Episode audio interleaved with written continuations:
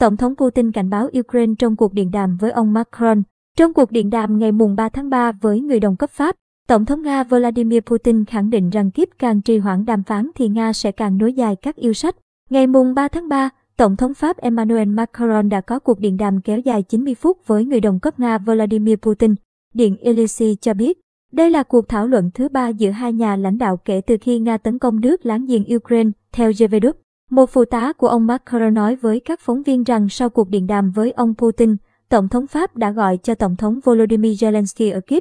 Điện Kremlin cho biết ông Putin nói với Tổng thống Macron rằng dù trong bất cứ trường hợp nào, Nga cũng sẽ đạt được các mục tiêu đặt ra ở Ukraine.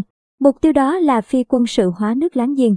Nga dự định tiếp tục cuộc chiến không khoan nhượng chống lại các chiến binh của những nhóm vũ trang theo chủ nghĩa dân tộc, ông Putin nói. Ông Putin cũng cảnh báo mọi nỗ lực trì hoãn đàm phán của Kyiv sẽ dẫn tới việc Nga tăng cường yêu sách. Nhà lãnh đạo Nga cũng nói với ông Macron rằng ông không đồng ý với bài phát biểu của Tổng thống Pháp một ngày trước đó.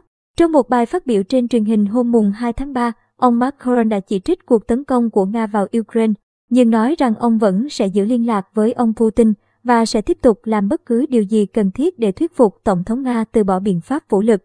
Trước đó, đầu ngày 24 tháng 2, Tổng thống Nga Vladimir Putin đã thông báo trên truyền hình về một chiến dịch quân sự đặc biệt ở miền đông Ukraine.